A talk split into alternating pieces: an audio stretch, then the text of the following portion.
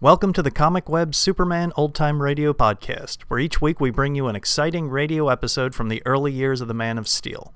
The Comic Web sells old-time radio programs and comic books. Comic Web also offers two other podcasts. One is a variety of old-time radio programs, and the other is a video podcast of old movie serial cliffhangers. You can find them on our website, comic web dot com, or just type Comic Web into iTunes, and you should find them. Now just sit back, relax, and enjoy this episode of Superman. Thank you. Able to leap tall buildings at a single bound. Look, up in the sky. It's a bird. It's a plane. It's Superman.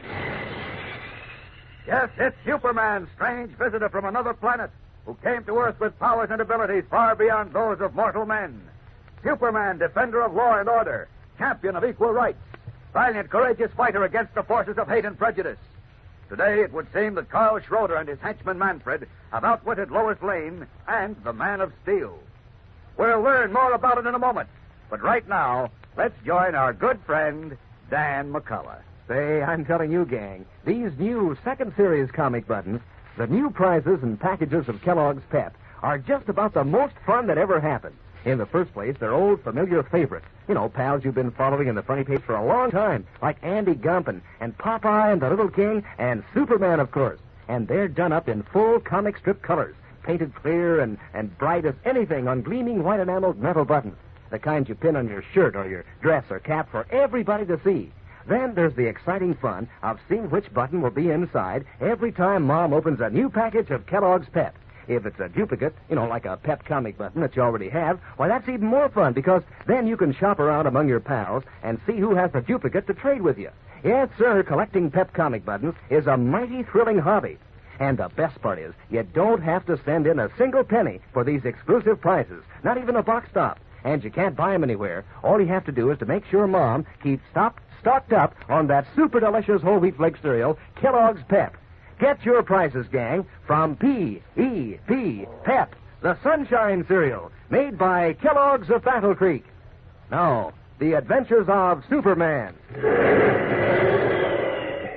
With Clark Kent lured back east by a false telegram and Lois Lane an unwilling passenger on a westbound express, it looks as though Carl Schroeder and his henchman Manfred stand a good chance of escaping to China with the dragon's teeth, ten pieces of precious oriental jade that hold the secret of everlasting life. As our story continues today, Lois is alone in a drawing room on the train, having just given the porter a telegram to be sent to Perry White. But unknown to Lois, Schroeder has intercepted the porter and destroyed the telegram. Smiling now, Schroeder approaches the drawing room door. So, Miss Lois, you'll try to put one over on Carl Schroeder, huh? Come in. Good evening, Miss Lane. What do you want? Oh, I just stepped in for a moment to see how you're getting along. You don't have to worry about me. Oh, but I do worry. You're very clever. Get out of here. Get out or I'll ring for the porter. That won't help you, Miss Lane. The porter understands everything now. What do you mean? I've explained to him that you're sick, but you're not responsible for the things you do or say. Why, you... Don't excite yourself, Miss Lane. Get out of here. Get out! I shall remain with you until the train pulls out of the station you're coming into. See, I don't trust you now. Not after the little trick with the telegram. Oh, you know. Yes, I have it here in my pocket. Don't try anything like that again or you may find yourself in trouble. Why are you taking me with you? What are you going to do with me? That we will decide when we reach our destination. You've got the jade, you've got the dragon's teeth. What more do you want? We want to make sure we keep the jade until we are out of reach. Pull that window shade down, Miss Lane. No, I won't. I said pull down that window shade. No. Help! Help! Help, you little fool. Help, please. Help! Shut up. Help. Open up in there. Oh, one moment. What's going on in there? He's keeping me prisoner, conductor. The young lady's not well. That's a lie. Now, wait a minute. His name is Carl Schroeder, and he killed a Chinese back east before the dragon's teeth. You see, conductor, she isn't making sense. Please believe me. I'm taking her to a doctor. California. He's lying. He killed the man. He's a murderer. Maybe I'd better get a car. Yes, please call one. As you wish, conductor, but anyone can see the poor girl is not in her right mind. Speaking of dragon's teeth. It's true. He stole the dragon's teeth. He did. I guess you're right. Sorry I bothered no, you. No, don't leave me. Oh, Lois, you can't go out. Thank you, conductor.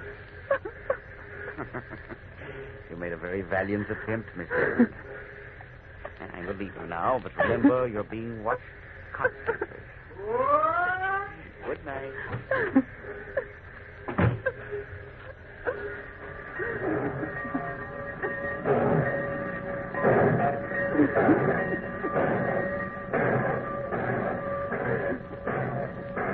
Realizing now that she had been cut off from all contact with the outside world and is a virtual prisoner aboard the westbound train, Lois breaks down.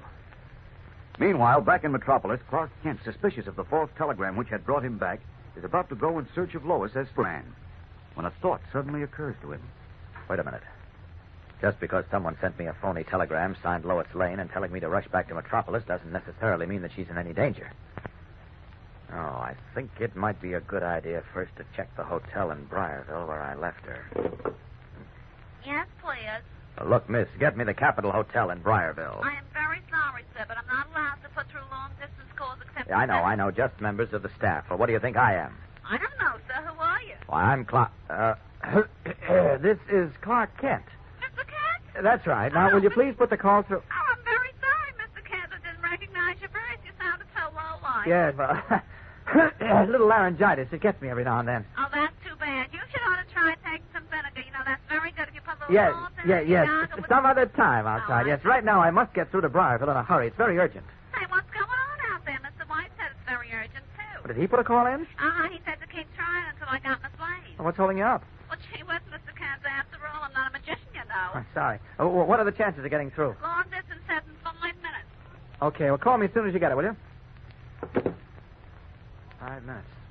Well, that can't make so very much difference. I think I'd better wait. Five minutes later, again in his guise and garb of Clark Kent, Superman is back in Editor White's office when the telephone rings. Well, that may be your call now, Chief. Uh, you take it, Kent. I'm too upset about Lois being missing. Okay. Perry White's office. All right, put him on. It's the call, Chief. Good, good. Hello. Uh, yes, th- this is Clark Kent of the Daily Planet. That's right. Can you tell me whether Miss Lane is still registered at the hotel? Lane. L A N E. That's right. I'll hold on. I hope she's there. Why? Yes. Yes? What? Oh, she did. When? I see. Whom was she with, you know? Well, j- just a minute. Will, will you repeat that, please? I see.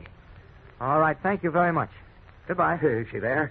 No, she left early tonight with two men. Two men? I'll wager anything. One of them was Carl Schroeder. Kent, what does that mean? It means that somehow Schroeder and his henchmen got to her. It means that they took her with them. Oh, what are we going to do? I can see it all now. I suspected that telegram from Lois wasn't on the level, and now I'm sure.